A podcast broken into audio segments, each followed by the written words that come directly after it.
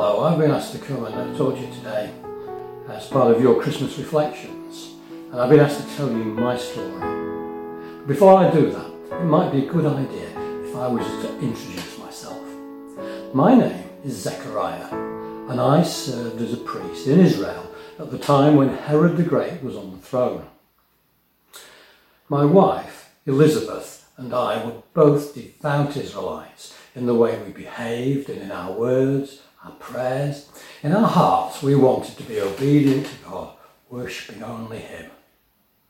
One of our constant prayers had been that we would have children of our own.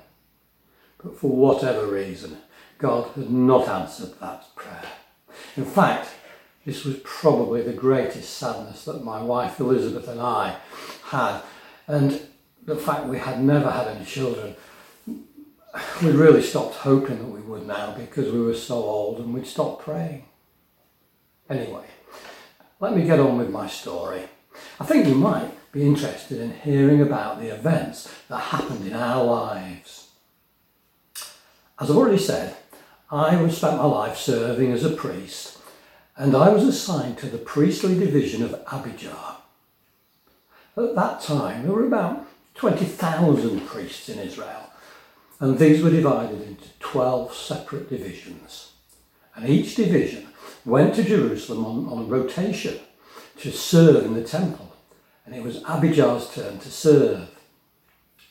I was personally chosen by lot to enter the most holy place of the temple to perform the priestly duty of burning the incense.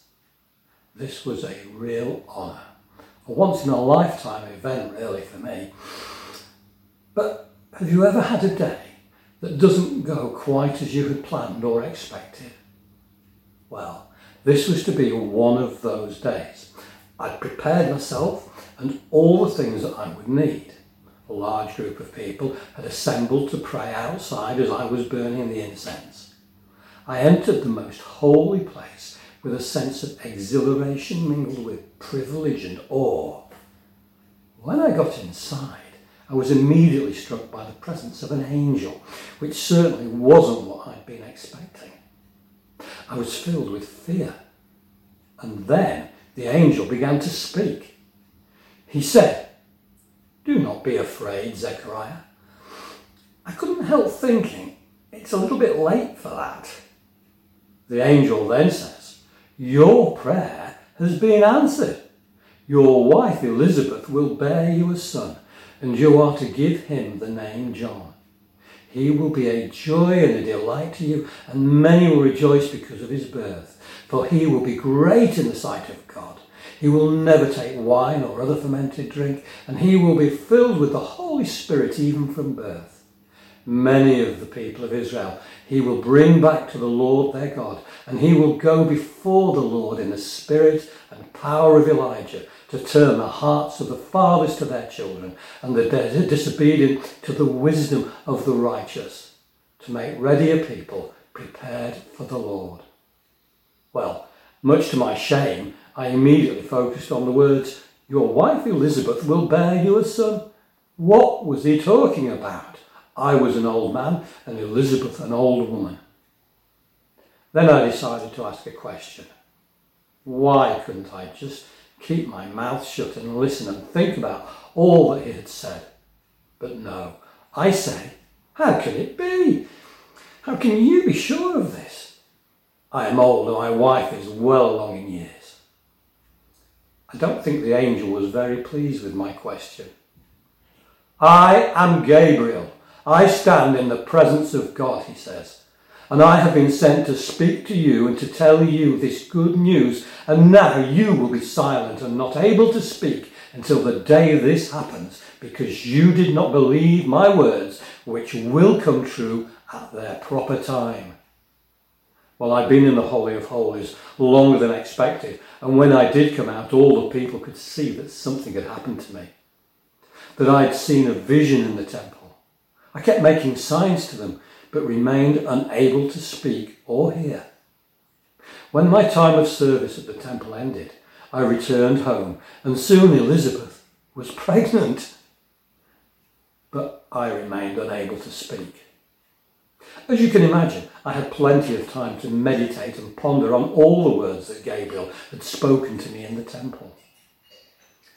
Our prayer had been answered. We were to have a child, a miracle child. Promise was to be fulfilled. My son was to be the one spoken of in the prophetic scriptures of Isaiah. A voice of one calling in the desert, prepare the way for the Lord, make straight in the wilderness a highway for our God. Gabriel had said that my son John was to make ready a people prepared for the Lord. This could only mean one thing. God was about to send the promised Messiah, and that the birth of my boy was the first part of his unfolding plan. The time passed, and Elizabeth gave birth to a baby boy.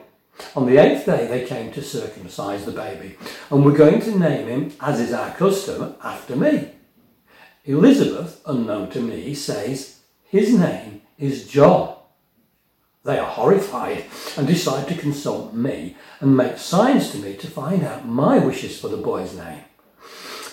I action to them for them to give me a writing tablet, and I write as instructed by Gabriel, his name is John.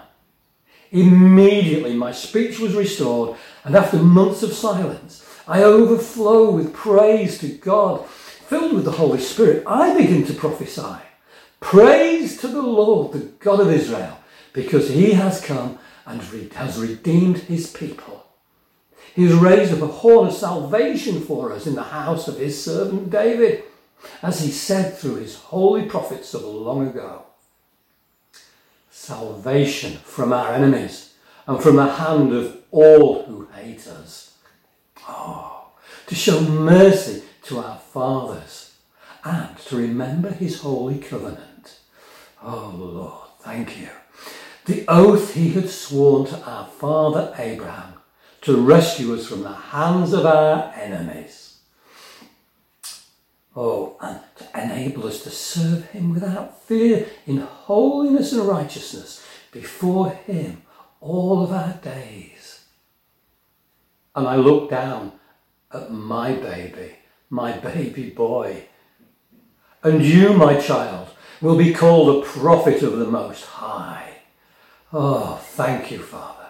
For you will go on before the Lord to prepare the way for him, to give his people the knowledge of salvation through the forgiveness of their sins. Because of the tender mercy of God, by which the rising sun will come to us from heaven to shine on those living in darkness, to guide our feet into the path of peace.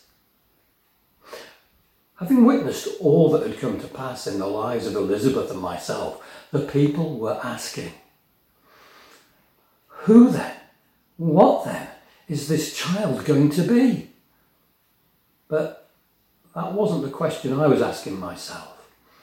If God had been doing these things, these miraculous things, and these are only the first moves in His plan for our salvation, then what is to follow? The question will be answered by others in the days ahead. God's plan for sending Him, the one my son John was to speak of, the Saviour of the world, will be unveiled. Fasten your belts for the revelation of the light that will shine on those living in darkness. That light is still available to those who will trust in Him. That salvation and the forgiveness of sins is still possible for the repentant because of the sacrifice made by the one that my baby John was to prepare the way for. Please listen to those who follow in these daily reflections over the coming days and be prepared to be amazed at the miraculous fulfillment of all the prophetics and the prophecies of old and of God's promise to send a Saviour to redeem men and women everywhere. I hope that you've enjoyed my story, but be assured that God has a plan for your life too. You've just got to find out what it is and follow the man who was to come after my boy. Praise God.